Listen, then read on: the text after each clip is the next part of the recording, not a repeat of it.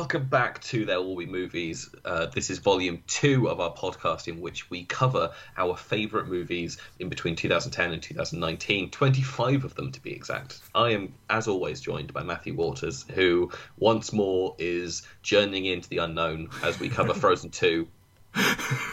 Excuse me? It's the name of the song. No, that's a joke. It's bad. okay.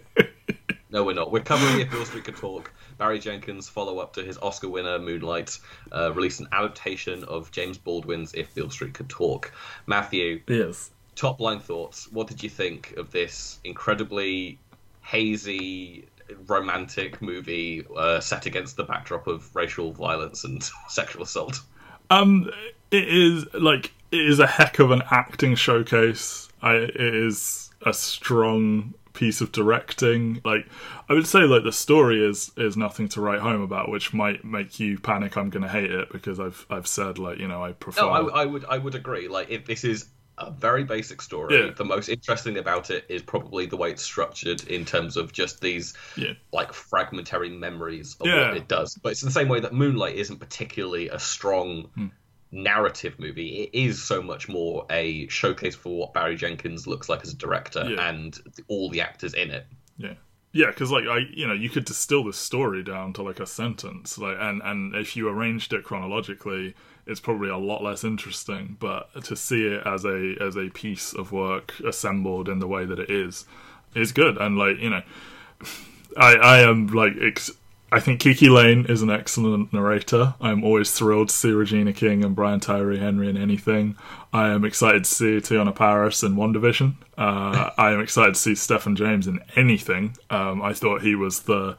I know Regina gets the you know the win, but like I thought he was the standout. Like for me personally, Again, I think this movie is packed to the gills in Hmm. supporting performances, including like a quadruple of like four of the most bizarre cameos from like recognizable faces. what are you trying to say about Dave Franco? I'm just saying, when Dave Franco shows up in this movie, you go a little bit like, "What are you doing here?"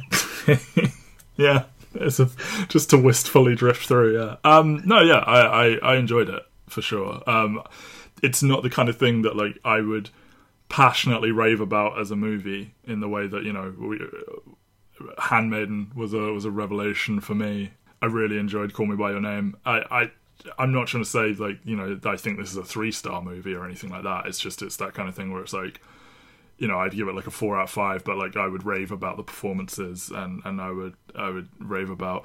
I mean it's difficult to praise the writing when I haven't read the book, so I don't know what is being lifted verbatim and what is It's pretty much Yeah. verbatim. There is there is very little like it- when we do an adaptation. Like I think in these last five episodes of the miniseries, we're going to be covering two very different kinds of adaptation, but both of them. Um, both of them showcase the strengths of the like writer and director who are wielding them. But one like this is a to the T, basically lifting this story, putting it onto the screen, but using Barry Jenkins' particular cinematic showcase to Yeah. like bring it to life. Whereas is is the book told um, chronologically? No, it's not. Okay. It's it's basically like basically this is beat for beat Yeah. structured in the exact same way that the James Baldwin text is. Like Okay. it does nothing in particular revolutionary or or structurally to make this into Hmm. something different. The only thing is is obviously there's this, this the intimacy and the sensualness of the way that Barry Jenkins shoots everything. Like Hmm. yeah. it's so warm and, and romantic even when it's it's not you know and like, like, like the, the shots of the shots of KiKi Layne and Stephan James in the prison, framed Mm. through the glass and stuff like that. Like I think Barry Jenkins does the best close-up shots. Just just looking at people emoting Yeah. is is something that he is so incredibly good at, Yeah. and so much of this movie relies on just looking at people emoting or reacting to things that are said. Yeah. and I, I could easily have seen this being adapted by somebody else into something that is much more like look how ugly the world is kind of thing and like you know that is obviously simmering in the background like or it, or not even in the background really like it is right in the foreground that like you know look how bad america is look how terrible white people are but like it isn't really treated that way. There's never this big like, and here is the like, look at the cruelty of man scene. This was really important for us to get our Oscar. Like, you know, it's just it's just presented like very warmly, even when th- there is some ugly stuff, and like you know, critically, we we do not see the you know the assault that is like pivotal to the narrative and everything, and and like they don't need to tell us he didn't do it. It's just kind of like, well, of course he didn't do it, kind of thing, and like I can see another film where like they they recreate the scene or something when you you can't see the person's face or whatever. You know like that they don't feel the need to go there that it is instead just kind of about these interpersonal relationships yeah like it like the movie kind of like slowly slots into place like it's mm-hmm. basically scene two we find out that Fonny has gone to prison mm-hmm. and we get the full story of like what happened which is basically Fonny was in a place that he couldn't possibly be to have committed this crime and yet he is he is strung up for it yeah. And basically, the entire plot is trying to get someone to recant their statement and just slowly filling in the gaps of like what actually led to him being the person who would be yeah. put up for this crime because like you you meet Officer Bell quite early on in this movie, but it's not until very near the end that you find out like what it is that yeah. triggered the triggered his motivations to to put Fonny up for this just because I doubt I don't really want to talk about a lot of the white actors in this movie. No. Quite a bit later on. Ed Skrein, uh, original Daario, original Daario, uh, star of Deadpool one. yeah. like, I, I genuinely didn't recognize him. Uh, no, I, I, probably wouldn't have, but I, I, had the cast list in front of me while watching. Um, I was slowly scrolling down to like make sure I didn't hit any cameos that I wasn't like you know that were gonna like blow me away or anything. But like, um, yeah, like he is relatively lost in this role. Like they're doing, I feel they've done something to his face. Like they've tried to make him look a bit different. Um, and he's got the shitty mustache and yeah. Um, it's just, it's just like he feels so much more threatening than he did in Deadpool. And obviously Deadpool's yeah. a completely different movie, but like this is just one beat cop who looks it's a little um, bit shifty. You know, just the ugly, malicious, shitty little man kind of thing, as opposed to big flashy villain that they're trying for in Deadpool, um, that he wasn't really right for. But yeah, yeah, no, like again, I think it is an acting like tour de force. Um, I haven't seen Moonlight, but I would like to now. Um, he's got a bit of um, Spike Lee to him, I would say, for like some of his directing choice, particularly when it's like narration and like you see Victoria like looking to camera and like you see the cop and stuff like that. That felt very Spike Lee-ish. Um, yeah, I think he lacks the righteous anger of Spike yeah. Lee in a lot of ways, well, and yes. and like he's a little bit less technically forceful. Yeah, yeah than yeah. than Spike Lee can be. Like this is very stately, very reserved in terms of like what it's doing. Yeah. Um, not not like throughout, just some of the shots. I was oh, like, no, no, that's, that's got a hint of uh, of Spike Lee about it. But yeah, I mean, obviously he is a much warmer, more romantic uh, creator than than Spike Lee, who you know, as you said, primarily just wields anger at everything all the time to yeah. But I mean, mixed results. The, the, the, yeah, this and Moonlight are like I mean I rewatched Moonlight in preparation for watching this, and mm. like my story of Moonlight is I finally caught it when we were visiting Amsterdam, and we're like, we've missed the chance to see it so often, like we need to go see it now. So we go see it in this tiny, tiny Dutch cinema. Yeah with like subtitles and like there's maybe 14 seats in the room. It wasn't the ideal circumstance. It still completely bowled me over. Rewatching it the other night, I'm like, no, I've underestimated this. Like even if it was my number two movie of 2016, I've underestimated just mm. how excellent this is. So, so, do you, do you want to speak to why this over Moonlight on the list? I think partly is because the, the, the slightly negative first viewing of Moonlight hmm. made me go like I fully understand the magic of this movie, but getting to see Beale Street in like my local comfy cinema with a well-behaved audience and like none. What are you trying the... to say about the Dutch people? nothing bad against the Dutch people. It was just like the particular or like the particular cinema we were in just kind of like sucked out a lot of the yeah, yeah, yeah. The, the joy of it all. And like so, Beale Street just struck me so much harder the first time I saw it, and there was just something about being fully enveloped by everything yeah. this movie's doing. Like uh, the first thing I want to say about Beale Street, like off the bat, is I think this is the best score of any movie of this decade. Like I think it's a just it sets the tone so perfectly. It's Nicholas Britell, who Hmm. at this point I think was best known for obviously he done Moonlight, but he's also um, Adam McKay's guy. He is. Yeah. Uh, so he does like The Big Short and and uh, Vice and stuff like that. And obviously he's the composer to Succession, which is again one of the best theme songs of the last ten years. Okay, But okay, I'll get to it. Succession is so good. I know, I know. Yeah, I, one of my first, I think my very first note was, hmm, the score is very good. Particularly over the flashbacks, uh, it it seems to come forward a bit more. But um, yeah, like I watched the trailer before I watched it because we were trying to determine, like you know, the tone in terms of like easy afternoon viewing versus Matt go watch this on your own kind of thing. And uh, yeah, the the soundtrack just immediately in the trailer, and then yeah, from the very first scene and in every single flashback is is incredible. yeah, and so basically that's that's the core difference. Is like Beale Street got me fully the first time I saw it, whereas Moonlight Yeah. didn't hold me arm's length, but it was very much like, oh, I think I'm the contrarian who thinks Beale Street's better than Moonlight. Now I'm like, they're both like I think looking at my like decade list, Hmm. both in the top twenty, both five star movies. The only director to have two movies in my top five, Yeah. or not my top five, but oh, the only directors to have two five star movies in the same in the same decade. But Like, there is also this uh, intentional or not like underdog thing we've got going where we've got a couple of movies on the list that are like the less talked about of the ones the director did. Uh, yeah, like. Annihilation, this, Widows, like Yeah. we, we seem to be picking like the good movies that maybe a little bit didn't get seen. enough uh, look maybe, but I mean you know it got it won an Oscar um, and got nominated for two more, but it still feels like this is a movie that kind of flew under the radar and no one talks about. Um, Yeah, it's a weird one because obviously 2018 Oscars, you get like it's a really fucking good year. It's a really fucking good year for for African American cinema as well. Well, except for Green Book winning. Except for what wins. yes, absolutely. But Um, in terms of what's actually up that year, what what was nominated, so I can actually have some proof to back up. well, you know, it's looking so far so. You know, Black Panther. Whoa, what a win for for the culture. I'm actually talking about geek culture there. I realise I've just appropriated. Um, speaking of appropriation, uh, Black Klansman, and then mm, Bohemian Rhapsody. But the favourite, Roma, A Star Is Born, Vice, and the winner, Green Book, for some reason.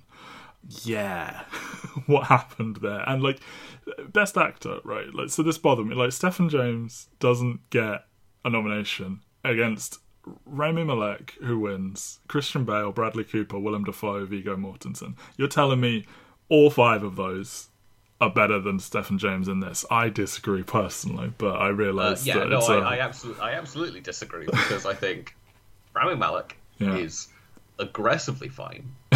Christian Bale is aggressively fine. yeah, Bradley Cooper's great. yeah, Like Bradley Cooper's the best of these nominees, uh-huh. And they did like I was fully ramping up the entire 2018 Oscar season, going like, "Well, Star Is Born's going to sweep." Like Star Is Born feels like Hmm. the kind of movie that like this is built to Yeah. to absolutely adore, and then it like falls over itself and no one gives a shit, and the race becomes between Roma and Green Book. yeah. Is it just the And then- rules that if you if you're gonna win the best picture, you you you know you must be in contention for best actor as well, kind of thing? Like, Um, I don't I don't think Moonlight got any acting nominations Okay. apart from oh no Mahershala and yeah, Mahershala and Naomie Harris both got nominations, but both of those were supporting. Like Yeah, because like it's Viggo Mortensen, and you know, is that an Oscar nominee worthy performance in Green Book? Like, absolutely not, yeah, man, absolutely not. Yeah. Like it's. I, I've not seen that Eternity's Gate, but obviously we, we love Willem Dafoe. of course. But like, again, that it feels like such a random performance, especially when you think that you've got Stephan James here, you've Yeah. got Ryan Gosling in First Man, who is who's really fucking good in that movie. Mm-hmm. Like again, First Man, another movie like Yeah. Oscar-winning director from 2016, comes back with a movie that's slightly less acclaimed, but still very very good. and it's and nowhere to be seen at the Oscar. no one's Oscars. seen any of this. Uh. Like, I mean, so my my actual list of actor this year, I didn't have Stephan James; he was just off my list. But it was Ethan Hawke, Bradley Cooper, uh, Joaquin Phoenix for You Never Really Here, Lakeith Stanfield for Sorry to Bother You, and Ryan Gosling in First Man, with Ethan Hawke being my winner. yeah, Is a absolute tremendous performance and probably the biggest snub Hmm. of all of these. Yeah.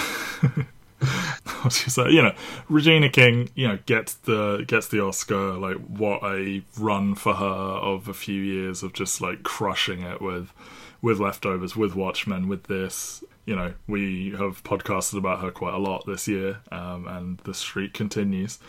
It loses Best Adapted Screenplay to Black Klansman, which I don't know, maybe fair in that this is just kind of transliterating it kind of thing like as is and yeah i, I don't, don't, think the, yeah. the strength of this is not the adaptation if yeah. i'm if i'm making personal choices i swap like roma wins best picture uh-huh. spike lee wins best director uh-huh.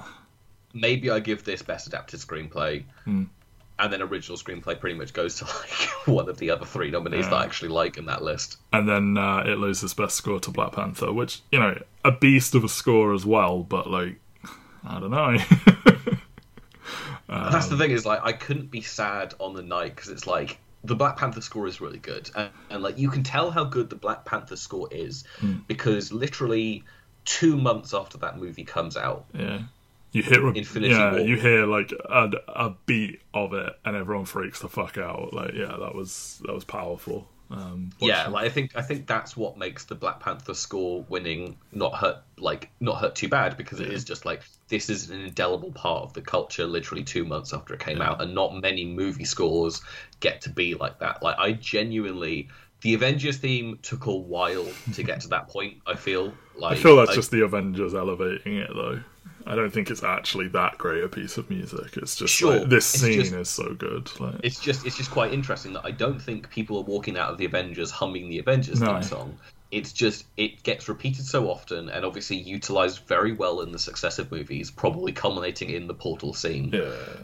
But, but like uh, yeah, the... at the time, it's definitely not the most memorable piece of music. And now I'm just trying to think like what like is it like Harry Potter is kind of the last time that there was this kind of like huge dominating musical theme that everyone knows. Potentially, yeah.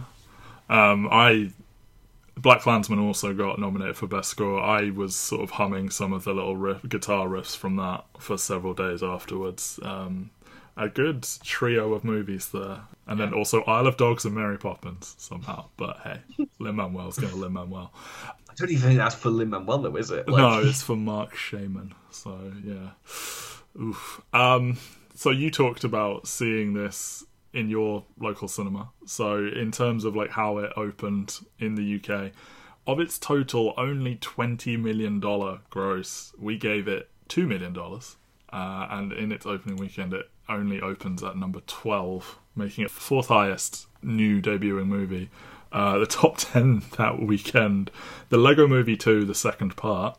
A, a notorious bomb. Uh huh. Haven't seen it. Was enthusiastic about the first one. Didn't even bother with the second. Uh, Alita... I, think, I think that's the case for a lot of people. yeah. Alita Battle Angel, which some people have an enormous hard on for. Because everyone... it's a female movie done right, Matthew. It's better than Captain Marvel for that reason. How to Train Your Dragon: The Hidden World, Green Book in its uh, second week, Glass, Mary Queen of Scots. I remember that. Uh, Escape Room, Vice, Mary Poppins Returns, and All Is True. Uh, and then debuting just ahead of uh, just ahead of if Beale Street could talk is Can You Ever Forgive Me in its second week. But yeah, a mixed weekend there. Like, yeah, there's, a, there's a, a, decent chunk of movies that I actually really like, and then there's also a bunch of movies that I'm just like, no, get this away from me. This is yeah. You've got some of your some of your Oscar stuff is in there, some of your big family stuff is in there, and then also like, of course, there must be a horror movie. Yeah, yeah this this feels like a mixture of Oscar hat holdovers be mm. finally break into the UK, and then also this is probably like the February half term week, so they're starting to push out like the animated movies. Yeah, because you know it, it, it debuts right at the end of 2018 in America, uh, but pushed to February in the UK. So you know a different slate of contenders. But yeah, I feel the actual conversation about this movie is not going to be all that long in comparison to all the stuff around it. No, absolutely not. This is definitely more of like a maybe less so than Florida Project, which is also a similarly plotless movie, but like like I think there was there were things to just to dive into here, whereas this is basically just like God, this performance is really fucking good, and we'll just kind of like pick up the pieces that we that yeah. we really enjoy as we go through. so the movie obviously opens with a snippet of a James Baldwin text describing Beale Street and hmm. like what it exactly means to the African American experience and how everyone's on Beale Street and and stuff like that. The title's a reference to the Beale Street Blues, named after the Tennessee Beale Street. Okay. Yeah, they claim it to be the birthplace of rock and roll, like the legit actual one. Um, but I, I think in the opening, uh, you know, the, the the the excerpt from the book uh, on screen specifically says I think Louisiana, but Oh, interesting. yeah. Either way, I, I get it. You know, it, it, there is a street like this in every city in America that is, you know, so important to the black community and everything. So, your experience with James Baldwin, have you? I've seen the man talk like uh, and admired him doing so like on on racial issues like on talk shows like giving these like legendary quotes i've read none of his actual writings though um, Yeah, I, I read Beale Street after this. It's another case where I've got annoyingly the um the film cover, which uh, stop doing that I know. I, I wish not you i mean you know they should i get why they do it but like don't be don't be punks come on So yeah, so it's it's annoying because like you go and try and find um, the original cover to the book, but all the bookstores have like ordered in the new film cover, and you're like, I really want to read this, but I also don't want to have it be tied into the movie, even if the movie's good, Yeah. which. Uh, just annoying. Um, Giovanni's Room has been on my list of things to read for, for God knows how long. Because obviously that's uh, rather than this, we're obviously touching on various like racial stuff going on in America involving the, the, the systemic racism against black people. Like Giovanni's Room touches more on James Baldwin's like homosexuality and and stuff like that. So I'm like, oh, I do need to do need to read that. Yeah. But yeah, that I mean, so that's the thing is like my experience with James Baldwin is very much knowing he is a cultural behemoth in America, but not actually like experience anything until I saw this movie. And obviously, I think this is what no one has ever really adapted his works in this kind of way. Hmm. So Barry Jenkins picking this to be his like next project after he does Moonlight is just like him kind of going like, right, let's finally do this man justice in terms of like these adaptations. yeah And of course, logically, the next follow up he's got to that is uh, is a Lion King movie. untitled lion king prequel hmm. a choice was made I, don't, I just don't understand. i don't either Like, i guess he wants get- that disney money He's going to get a good paycheck, he is. And he spent the last year apparently shooting Underground Railroad, which is another very, very good book. Hmm. Um, and the, the teaser trailer that they dropped the day they wrapped filming looked exactly like the style of Barry Jenkins. I'm like, okay, I'm very excited to see what he does with this. Um, you know, maybe he's just looking to bankroll some more personal projects in the future. Like maybe he's adopting the Clooney one for me, one for them kind of thing. I mean, that's the thing. I think he's writing this Lion King movie too, but the idea of it being a prequel, it's like, oh, so we don't even get Barry Jenkins working with Donald Glover and Beyonce if it's a prequel. Like, No. Who knows, man? I mean, we'll see. Like Lion King's Lion King, the remake is bad, but an original movie using that style could potentially be good. sure.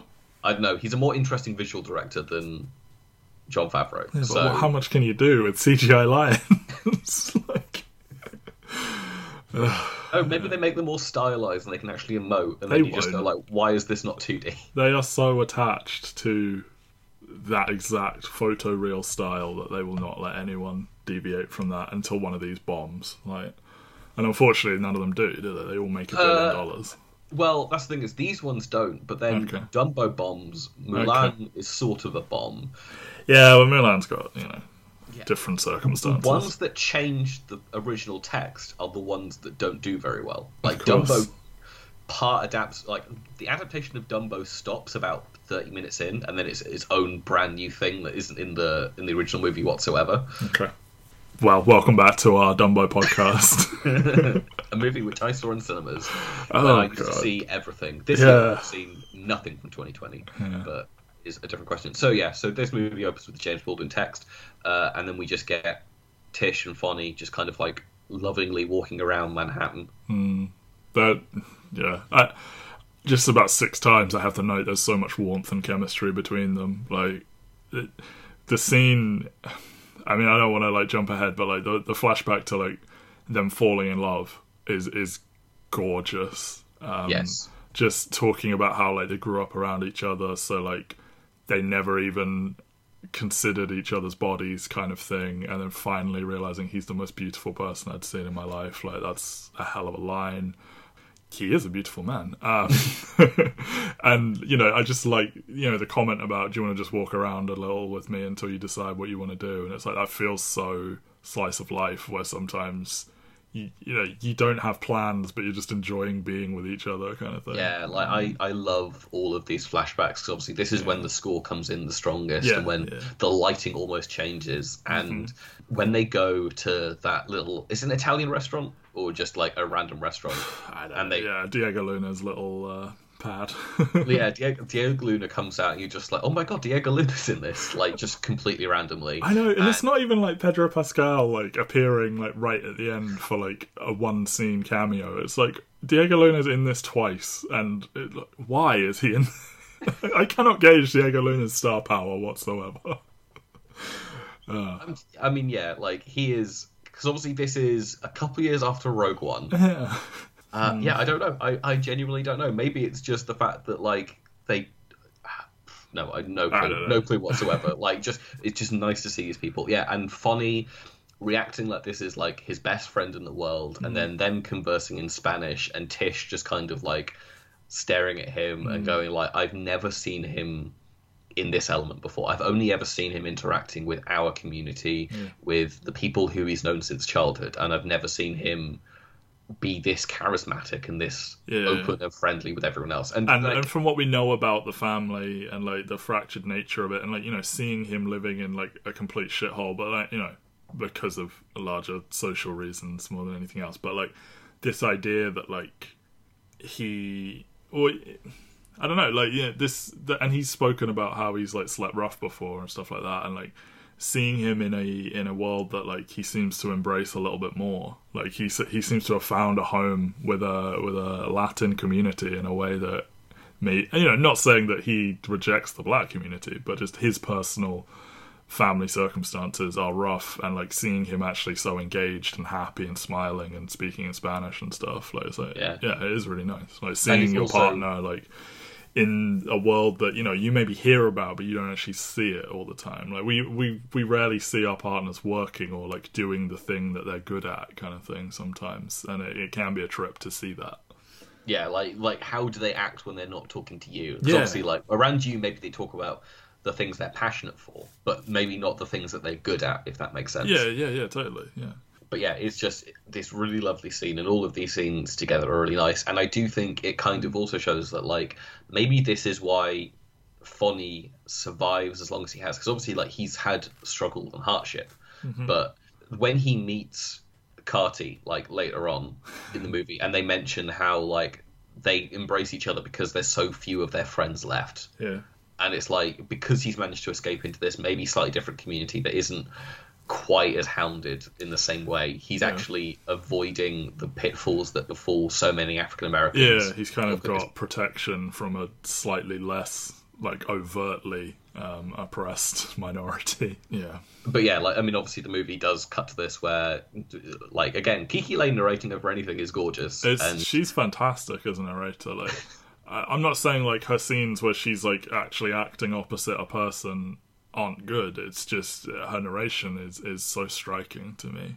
she has she has a different confidence and cadence Yeah, in the narration to how she is in person. Like there's a confidence there that she doesn't embody in all of her scenes, which really does come across in the narration. But obviously, like the first big piece of narration is her doing like James Baldwin monologue about like all the terrible things that befall African Americans and just these like striking images of just Yeah. all the terrible things and like the different ways in which black lives are taken away from us. Yeah, and they bookend the movie with that as well. Like she Mm. talks about it very early, and then it's sort of montaged again right at the end. So it's sort of like you should have seen this outcome coming, kind of thing. Yeah. um, if you were hoping for a triumphant, and then they get him out, and he's they're all just fine. Like it's like no, no, no, no. That's not how this, this is what the story is. Yeah, yeah, But yeah, and then after this like lovely scene of them looking out over over New York, they we get get to Tish coming to prison Mm-hmm. to to tell Fonny that she is pregnant with his child. yeah. And... You sort of get three of these scenes in a row of you know she tells Fonny, then she tells her family, and then she tells his family, and like it is really interesting to see the way those are received. Where like you know, Fonny is of course bummed that he is almost certainly going to miss the birth of the child, and we you know we will ultimately learn he's going to miss many years of the child's life. Um, and there's there's there's not even like any kind of hope about when he's going to get out. Like I mean, uh, actually we'll talk about that at the end. But like yeah, like seeing him, you know, jubilant because he loves us so much. Um, and you know, they, so, they, like so so happy that she's choosing not to do something with the child, mm-hmm. like because that is a question that is mentioned. Like, what yeah. are you going to do? And she's like, I'm raising Raise it. Like that's. And like you know, it it can seem like such a like well obviously just going to raise it but like you know knowing what economic and social circumstances were like at the time i say as if everything has been magically fixed in the last 34 years you know that isn't an easy choice to make like, like they do struggle to find anywhere to live. We see the two of them. Like she does talk about her time trying to find a job and like the hardships of that job that doesn't pay very well. Like, you know, it's a big thing to try and raise a child in like borderline poverty. Like, and I I love that her family are so supportive. Mm. Um, like like obviously it starts off with Tish's father, played by Colman Domingo, who is someone who I always enjoy when he crops up and stuff. I just want him to hug me and tell me everything's going to be okay because I would 100% believe him. Like he is so nice and like just saying, you know, calling it foolishness if she thinks, you know, these narratives that oh she's a bad girl because she's had sex. Like like fuck off. Like we know you love this man like with everything in you. Like you've done nothing but live an authentic life and like you know not for a set you know he's shocked obviously but like, yeah, and it, it takes him a few seconds to yeah. kind of like come around to what the reaction should be. Um, but then he is just unquestionably warm and like you know the quote "unbow your head, sister" is staggering, and I assume that is direct from the book. But yes, yeah, oh, so good like that. Yeah, and I mean, like Colman Domingo, someone again, like much like when we talked about last week, like someone who is stuck on a Walking Dead show, and it's like I'm never going to watch more of the Walking Dead, and it's such a shame that you have to spend God knows how many months of your life filming. Yeah. I immediately just started well. looking through the filmographies of several of these actors. Like, right, what am I not going to hate that they're in? Because I want to see more of their work. And I'm like, Colman Domingo, what are you in? Oh, fuck off with your Walking Dead bullshit. yeah. yeah, I think. I mean, I think he's doing well on that. I think he gets direct the episodes and stuff like that. So obviously, like he's doing good stuff with it. But when he shows up here and he's so nice and so warm, and his immediate reaction is like, "Can I tell Fonny's dad?" Like this is someone who he presumably grew up with, and yeah. like them getting to bond over the fact that they're going to be grandparents together is again so lovely and warm. And yeah, the one nice beat amidst that where like these two just get on, you know, immediately he's like, "Well, we're going to go get drunk." yeah, that's really nice. Like the relationship between the dads is great, but like the the tension and the hostility with the women, and like that it's like fake civil while the men are still mm. there. And obviously, there's this you know horrible moment of of Frank hits his wife when she. You know, uh, to be fair, she. T- she tells Tish that she's going to miscarry the baby because it's born of sin and like you know curses the child and whatnot and it's like you know shut the fuck up obviously but like yeah he hits her it is this like this shocking moment of violence. Yeah, yeah, yeah, scene. out of nowhere. Yeah, and like obviously shocking, but like once the men leave, they get so much more venomous, and it's like, oh, okay, like. Because the thing is like, because Tish, because Tish turns around and says like that is the meanest thing that I've ever heard anyone say before. Yeah, it's pretty fucking it's like, vile. It's, it's, pretty, it's pretty vile. And then when one of the sisters goes to defend her, Tish immediately calls her a yellow dried up cunt, and you're like, where did this come from? I, I, remember, I remember being in cinemas thinking like, this is a nice, lovely movie. like it's not going to be like that much of anything, and then all of a sudden, like a hard C drops, and you're and like, then Ernestine what? talking about ripping out an Adam's apple, which has got two levels of, and there's also this weird, almost like faux sexualness to it as well. It's like, oh god, what is happening?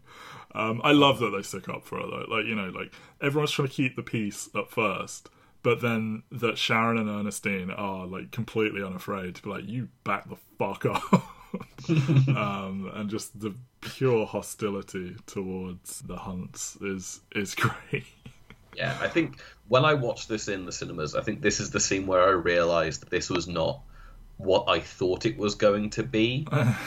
like there is just just the way everything kind of plays out. It just kind of completely shocked me in terms of like the language and the way it was going, and I was like, oh, this is not. I don't know, like uh, obviously, like one of my main views on this time period is from Mad Men, which is what Teyonah Parris was on as well, uh, where she played like a black secretary for a few seasons on that show. Okay. And she was very, very good on Mad Men as well.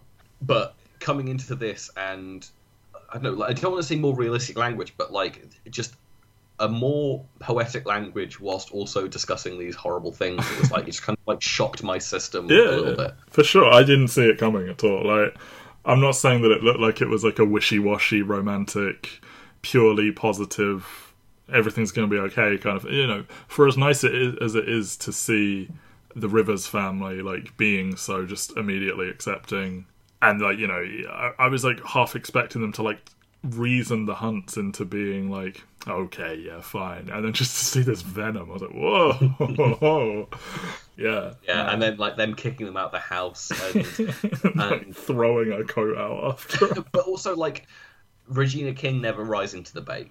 yeah, she kind of keeps her cool while Ernestine is just going off, and like, I love that final line. You know, she's like, "No one's gonna like do this to my daughters," and she's like, "Yeah, because no one will fuck them." So good. Yeah, I think again, I, I don't want to call it the best scene in the movie, but it's definitely the one that when I came good. up to cinema, I was just like, good. oh the god, it's yeah, I think the flashback of them just falling in love is probably my favorite, like three, four minute stretch. But yeah, this is sort of a lot of the footage from the trailer is being pulled from sort of telling the family about it. Um, and yeah, like it's it's it's so entertaining to just see these women just snipe at each other. Yeah. And again, everyone's really good in this scene. Obviously, KiKi Layne's a bit more like she gets her barbs in, but it's definitely Ernestine who kind of like is doing an awful lot of the like fronting. Yeah, like, I'm sticking up for my baby sister kind of thing. Yeah. Yeah, exactly, exactly. Um, but yeah, okay, as you say, like it's just an acting showcase. Like Regina King, Teyonah Parris, Kiki Lane, Colman Domingo, just everyone, just Yeah. really, really good. In it does almost feel play like It, yeah, I get like uh, we've talked about this. I am a sucker for a movie that feels a little bit like a play, and like I think I was responding to that stuff as well. Yeah, it it, it seems almost like it's going to be a the kind of movie that only has like three locations, kind of thing, like their apartment, you know, the, the, well, the two apartments and the prison, kind of thing, and it does expand out beyond that. But yeah, it does feel a little bit play like in the early going. But yeah, so we get to more flashbacks of Fonny and Tish just trying to find an apartment in New York, and Yeah, these like the stories that she tells of like she, they they try going all these different combinations and stuff like that, and Mm. and like actually this is this is Fonny telling it to to to Daniel, Daniel yeah, Carty, yeah. isn't it? Where he's kind of like talking about how like if I go on my own. Or if we go together, or she goes on her own, the best luck we have is when she goes on her own. But that's then they think that they get they get to fuck her, and then when he shows up as well, they cancel the plans and like you know they'll rent to a leper before they'll rent to an N word. Yeah, like these two just commiserating about the state of of America for black people. And like Brian Tyree Henry, like you know he's in this for what five ten minutes, and he's you know he you kind of think he's going to be more pivotal uh, pivotal to the plot than he is because of the fact that he is the alibi and they're like talking about how they're putting pressure on him and, and this kind of thing and you're sort of expecting him to come back and he never really does. It's just sort of like he's just here to crush this sort of just painful past conversation and like you know Tish saying she's hesitant about him but she can just sort of see from the look on Fonny's face that it's important that you know they've reunited briefly after as you said so many of their like the people that they grew up with are like dead or in prison or just not around anymore so like you know just clinging on to that last connection kind of thing and yeah like i don't i, I can't really say much more than just he's good but yeah brian tyree henry is just good Yeah, he is. Like again, this is a one scene thing. All he has to do is sit in a room, drink beer, and smoke a cigarette. And the way that he flips, I think this is the most impressive thing for me about this scene is it's kind of two little monologues. One is them kind of discussing the housing situation. The other is him Yeah. discussing his time in prison for uh, Nothing. was yeah for nothing. like he has marijuana in his possession, but he gets strung up on Grand Theft Auto despite the fact not being behind the wheel of a car, and gets two and he years doesn't know how to drive. yeah, and he's got two years in prison for that. And so this is this is literally him fresh out of prison. Yeah. And then, Um, of course, they will use that against him to discredit him as an alibi. Like, oh, this is an ex-con. You can't trust his word. You know, we don't even really see any of that. It's just also like the system is so against them that an alibi. You know, Tish is no good as an alibi because she's his girlfriend, and Daniel's no good as an alibi because he's an ex-con. And it's like, well, so he's just fucked then. Like, what the Yeah, fuck? yeah, yeah, the only person who is the person who got raped, who was told to pick the person she was told to pick, Uh-huh. and the officer because obviously he's an officer of the law, so therefore is the most trustworthy person of all of them. And Yeah, and that just- like the the crime is said to have happened on a street that you could, physically could not run to in the time between the crime and when he was arrested in his home on the other side of well, it's not the other side of New York, but it's you know they make a point of it is not possible to run this distance, and you know she's fled the city since, and we see a few scenes here and there with the lawyer Hayward and yeah, like I don't really know what to make of that because it's sort of like he starts off seeming I don't know he's not I think I- I- I- unsympathetic, but No, I think he's like this. I am someone who is willing to sympathise with black people, but I like that the movie kind of turns it into his radicalisation, where it's like hmm. he continues to go to these things and realizes he's getting absolutely nowhere, despite the fact if this was a white person, he'd probably have a case. this is an open yeah, like and that he ends up butting up against some very powerful people and like gets so frustrated and stuff and yeah, but. But- I, I, it's so interesting that like the pivotal situation, you know, the reason he's in prison, the impending situation of trying to get him out, feels almost irrelevant until the last sort of act, um, where Regina King goes to Puerto Rico, and I assume is the point you texted me and said, "God, I'm excited to talk about Regina King." um, but it's sort of so matter of fact, and I think that is almost the point: is that like you know this is just how it goes for black people in this time period, and like you know again, I don't want to say it's all been fixed since. I'm sure similar Yeah. things happen every day, but That's the thing is like they they are fighting this thing because yeah, they feel like they have a shot. Like the fact that Ernestine has been like tracking down lawyers and has found this one white lawyer, Yeah. and Fonny's family are just like, oh, don't want to talk to any white boys. We'll find our own lawyers and stuff like that. And like they feel like they have more of a case than so many of these other situations. yeah. But again, they're just Even coming up against yeah. this, yeah, just coming up against this like Yeah. But you're just sort of like you're almost you're almost trained to expect more scenes with the lawyer and more like courtroomy, drama-y stuff, and possibly even see the trial. But like it's all just like no, no, no, none of that matters. Like it's it's it's irrelevant almost. yeah, Yeah. like again, it, it it very much feels like that. Every single scene that they've got in the lawyer's office is just like, again, it just proves how little hope that they've got because Mm. like even, I think it's in the first scene with, with the lawyer where he's just like, we can't find her. She's probably fled the country, and it costs a lot of money to fly anywhere, Yeah. and so. That's kind of like unless they can find the money to get someone out of the country, which obviously they do eventually do through illicit means. But well, that's the thing. It's like it's the, the the odds are stacked up so much against them that like presumably either she's done this on her own or the DA have paid for her to go to Puerto Rico. Like, oh, I assume like- the police or or yeah, the DA or whoever like yeah, just got her out of there.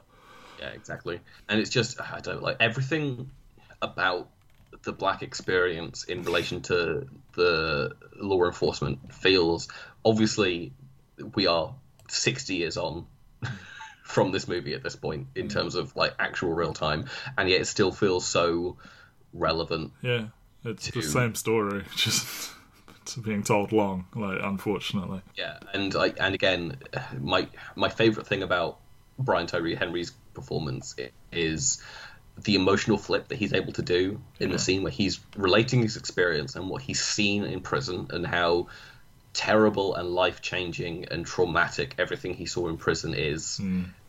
And then Tish walks in and is just like dinner's ready, and he like wipes a tear from his eyes and is like immediately joking five seconds later, and it's like this is a man who will have demons follow him around for like the rest of his life, Yeah. and And there's, you know, like Tish is home for a bit, and then she's off. You know, she's sorting the the stuff she brought home, and they continue to talk, and then you almost forget she's there, like because they they're just having this heavy conversation. It's like, oh shit, yeah, she's right there, isn't she? Yeah, he's great. Sort of a shame he's not in it more, but like you know, you come in, you crush I- it, you leave. It's the Brian Tyree Henry Yeah, experience. th- this is this is very similar to Moonlight, where I think a lot of people who saw Moonlight late don't realize that Mahershala Ali is in the movie for about 15, 20 minutes tops. Yeah, it's very presented as like, oh, he's this ninety-minute acting showcase revelation, and it's like, no, no, no, he's a small part of it, isn't he? Uh, yeah, and that is the thing with, and I, it happens less and less. I feel with supporting actor wins nowadays, where hmm. quite often supporting actor goes to someone who is the co-lead because, They just want to get them. Yeah, yeah, exactly. Like Mahershala Ali in Green Book is so much more of the he is a co-lead in that movie. He is not a supporting performance. He is literally the second build person for that movie. Whereas Moonlight is the very definition of a supporting performance, where he isn't the main focus. He isn't a lead actor. He is in one section of the movie and is incredibly good in that one section of the movie. yeah, Uh, and then he's gone. And it's a it's a shame that like it's nice that Barry Jenkins helped win two Academy Awards for actors doing these kind of roles, where Yeah.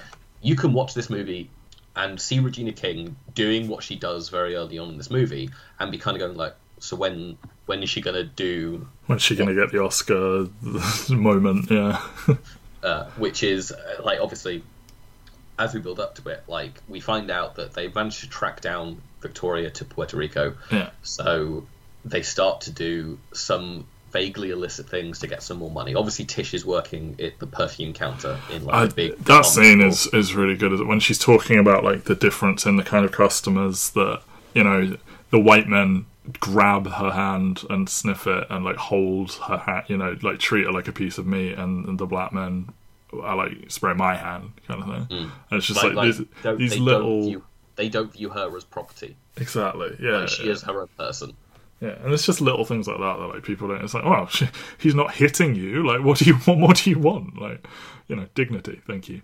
It is interesting. Like her colleague seems to like. She talks about how it's like you know, oh, it's progressive to have a, a black girl on the counter kind of thing, and like she has to just sit there smiling all day while she's either ignored or treated poorly. Um, and her colleague seems to sort of like judge her when she arrives late, and then when she's in the throes of pregnancy and being forced to still work, she shows genuine concern, but it's sort of like not really they don't make a thing of it because I think they don't want to draw focus away from like what a shitty experience this is 99% of the time. The other person showing kindness being Dave Franco uh, when they do tour that perspective. You know, it's a warehouse that they're going to, or a factory that they're going to turn into an apartment or a set of apartments. And yeah, he just, again, is just here to just be a nice man who goes away again. yeah, yeah it's again a really lovely scene and is dave franco jewish I think the Francos are, but I'm not 100% sure. it's just it's just because obviously Dave Franco shows up in this movie. He's wearing a kippah. The Franco's mother is Jewish of Russian Jewish descent. There you go. Okay, okay, cool. Yeah, so Dave Franco shows up. He's wearing a kippah, and he shows them around this apartment, and then you get this incredibly lovely scene of of Tish ordering them around, like to pick up like the fridge. Well, it's more funny trying to talk her into like she's bummed about the whole thing. Like this is nothing. Like where where would anything? And he's just like no no no. Like this is where this will go. And like oh would you help us bring the fridge? And then she gets into it. She's like go get my cooker. Like um, and uh, they. And I, I just imagine a landlord doing that nowadays. I know, and you're sort of like, he's not going to go for this, and he does sort of reluctantly, and like, you know, he keeps playing along, and he's like, oh, how come it's straining me more than you? Like, yeah, it's good stuff, and like, you know, when he's like, when they ask him, like, all right, what's the fucking, what's the catch? Like, why are you being nice, essentially? And I, I, I do like the line of like, I'm just my mother's son, and like, that that's what it comes down to most of the time. It's it's not. It can Yeah. be just sort of like, do you just take after your parents? Like, were you raised right despite a horrible otherwise environment? Like, But I like I like the subtext. Obviously, like they very obviously make him Jewish, and obviously 1970s New York. You kind of have to think that like potentially, if he's the age that he is, is his mother someone who has come over? Well, yes, I sympathise with people who have been persecuted. I think is the subtext. Yeah, Um, and I and again, obviously the movie doesn't make a huge show to state it, but it's like there are oppressed minorities everywhere, and it's important that we show everyone who is oppressed some level of decency. Yeah, yeah, and like, And yeah, yeah, I, I like that it's sort of flipped of like, are you a hippie kind of thing? Because again, that's a big thing that's going on. You know, it's it's sixties is, is thought of as the hippie era, but it does persist into the seventies, obviously. But like, yeah, that yeah, it's it's just a nice little scene that that gives it some some levity in amongst uh, because it is you know it, I feel as it goes it gets a little bit uglier kind of thing. yeah, um, because like this is this is when you have Tish and Fonny's father kind of coming together and going like, we've got we know some hustles, we can start to steal from our prospective jobs. So they start to steal from the docks and from the garment factory and mm. selling those things in Harlem to earn the money to send Sharon to Puerto Rico so she can find Victoria and basically talk her into recanting her statement. Yeah, I, I like how like it feels outlandish in some ways, but the way the movie kind of treats it, it doesn't feel it doesn't break the movie. Like the whole idea of like we're going to go to another country and find someone feels so mm. much more heightened than you could potentially see. But the movie nails making the the heisty elements of them stealing from their jobs and then also tracking down someone in a foreign country feel yeah, more matter of fact, Yeah. which I find very impressive. Yeah, it's not like a right. Cue the music. Time for the heist or time for the big sting operation in Puerto Rico. It's just sort of yeah. They're just another element, and like yeah, like when she. Not a lot of mainstream media shows you something as simple as the act of a black woman putting on a wig, and that they show you it, and then her taking it back off is made more powerful, and then she ultimately is wearing it when she goes and meets uh, the Mandalorian himself. Um, yeah, she she does Regina King things, man. She's just she's just always good, and like that she is able to shame him into being helpful when he's sort of playing dumb at first. Like it's yeah.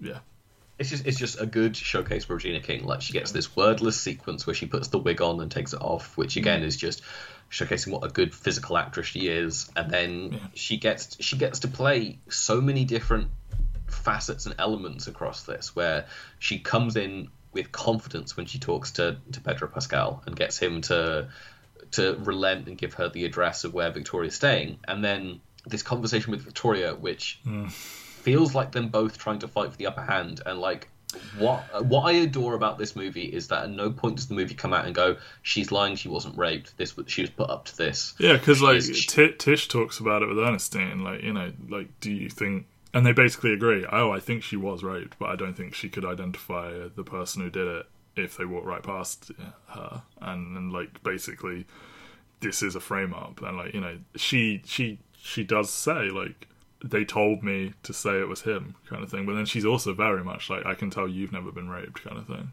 Yeah it is this unfortunate kind of power play where she's like i was a woman before you was a woman kind of thing. Like yeah and just sort of she She's- she she's- nailed it with with with pedro but like there, there is just this they just get off on the wrong foot immediately and it just it seems to color the whole conversation and yeah and then eventually culminates in her doing this like last ditch effort of like you're a woman of faith yeah and then she Like- freaks the fuck out yeah because she uh, immediately touches her breast like where she's Yeah. got her cross Yeah. and Victoria's just like obviously PTSD trauma from like this very real thing that happened to her Yeah. and And I like that they, they don't try and make her out to be like some opportunistic, horrible woman. Like they, they tell you her circumstances earlier on that she was brought to the country by some rich white dude who put three children in her and then abandoned her, kind of thing. And like you know, it's not. She is as much a victim of these systems as as the black characters are. You know, it's not quite the same, but you know, she has been fucked over as well. She has been pressured by the police. She has potentially been like bullied into silence, kind of thing. But it just is so unfortunate that it kind of comes down to this. Like, it's not that like if Sharon had succeeded, everything would have been okay. So I don't want to like say that like oh it's Sharon's fault because she she took the wrong tact trying to confront her and like she's fucked it for Fonny. It's like it feels like Fonny was fucked no matter what you did, kind of thing. But yeah, it, it's it's a powerful scene and like seeing her like afterwards, like just so distraught about it, like like yeah. like she realizes that this is it like there's no Yeah. way they can get her to recant her statement now yeah, and then she does end up fleeing from there as well. So yeah, yeah which which is ultimately I, I don't know if it's the worst thing that could have happened because obviously yeah. in that situation, there is no case, which means that Fonny can't be put away for God knows how long. Yeah, yeah, they can't definitively, but you know they've got enough to put him in for like. Well, that's well, that's the thing. Is basically the movie then kind of shows you what happens is they lose his case essentially, like because Or there's no forced witnesses. to just take a plea bargain. Yeah. yeah, they just keep on delaying it and delaying it because there's nothing that's going to happen, and so you basically just get to a point where it's like, look, we don't know when your hate case is going to get heard. If you sign this plea bargain, you'll be out in. I mean, like it like seems like he's in prison for five years for Hmm. something he didn't do and something that they literally can't pin him to, but will not hear a case. Yeah. And like So- we we did see uh, in amongst this what what happened to sort of draw the ire of Officer Bell in that like you know they were just celebrating this prospective apartment and then you know a dude fucking harasses Tish and then Fonny is like get the fuck off her and then overcomes a policeman who is you know very much using that very charged word of boy and you know just pisses him off. Like like holds a grudge about it that that he stands up to him and like you know the thankfully it doesn't yeah. get worse there Yeah, and he doesn't, then he does he doesn't like that he has a defense from Tish, and then the store owner comes out as well, and Yeah. it's like, and it's just you know it's just a sad little man who just wants to get the upper hand and you know sees this opportunity to pin it on him and yeah just seeing the system so rigged like that and like you know we do learn that it the trial has kept getting pushed back and like she keeps visiting him in prison and like seeing the one-two punch of like the physical damage to his face in know, when he's got like the bloodshot eye and everything, and then also just the raw emotionality in Stephan James's face in that scene. It's just so upsetting to look at as as a combination. Like that he is hurting emotionally and physically. Um, and it's really pronounced when he like hangs the phone up and like turns his eye, and you see just how red it is. Yeah, I mean, I again, I'm like, you know, she she gives birth. She, it's funny, Junior. Like it's almost a just because like we see some scenes with her going through the pregnancy and stuff like that. It's not really made a huge deal of, but like the big final scene, we don't know for sure, but it does at least seem like his prison circumstances are slightly better than the ones we have seen up to now. it, it's probably just because he's actually had a sentence now. Whatever they've moved him into somewhere that's maybe less yeah, volatile. Yeah. I, I, I don't know. No, no prison experience is nice. No, no, exactly. That's that's of- kind of what I'm trying to say. Is like I don't want to just say, oh, he's in the nice prison now, but it, it it does strike as in contrast to the ones we've seen. It does seem a little bit more like relaxed. You know, like the visitation isn't on the other side of a glass with with booths, and it's like you can actually sit and uh, spend time with your family, and like you know they get their snacks and everything. Like, you know that at least Yeah, and seems like he actually nicer. gets to actually gets to see his son face to face and not through Yeah. this glass and whatnot. Yeah, and I, I don't know how old the kid is supposed to be in that final scene. You know, I I struggle with children. You know, it's like they're a baby, then they're a toddler, and then anything between like three and like nine, they feel they could be any age. um, he- you know, he's walking and talking and and and coloring in and stuff. Um, so this scene where like he he writes something down and we don't see it and she's like, ever since I told him, he's been writing it everywhere. And it's like, you know, presumably he's writing the date that he's coming out of prison or something. But like, they both seem really bummed about it after they talk about it. So like, I didn't quite know how to read this scene. I don't know if I'm just being dumb and I missed something, but I don't know. Maybe it's I- just I- sort of them reflecting on like how long it's been, or like dubious that he will get out when they say he'll get out, or something like that. I don't know. But... Yeah, I think I think I think it is like this whole thing where like maybe it's just this idea of just how long he's been behind. Hmm.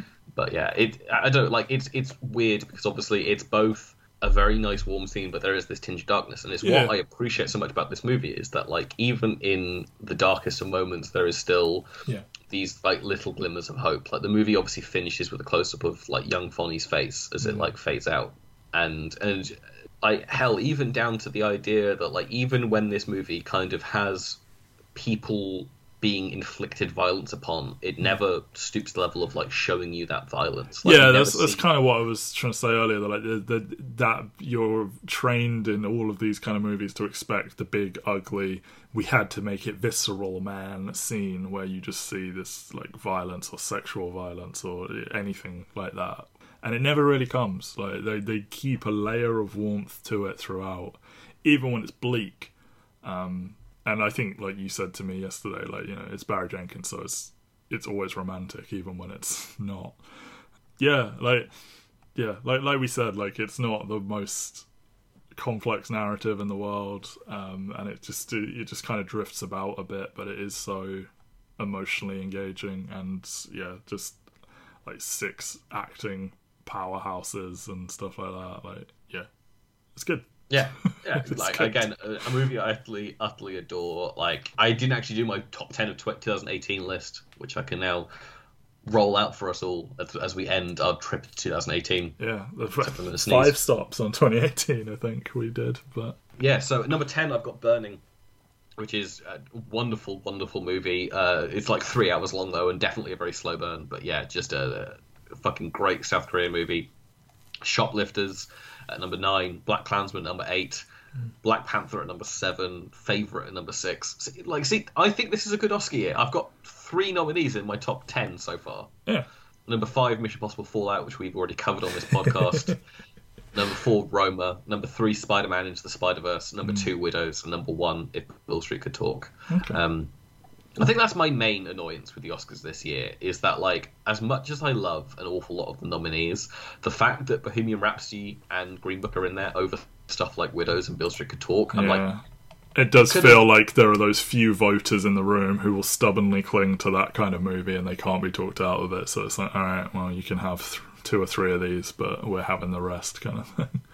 Yeah, exactly. I mean, that's the thing is, like, I do think the Oscars get like the swap to ten is a good thing, yeah, and you get a lot more good movies. Like, I actually think next year's slate is also really fucking good again, there are some movies on there that I'm like, eh, I don't love it, but like, yeah. we will be discussing multiple movies from 2019 that are up for Best Picture, and uh, I think they're all all very very good.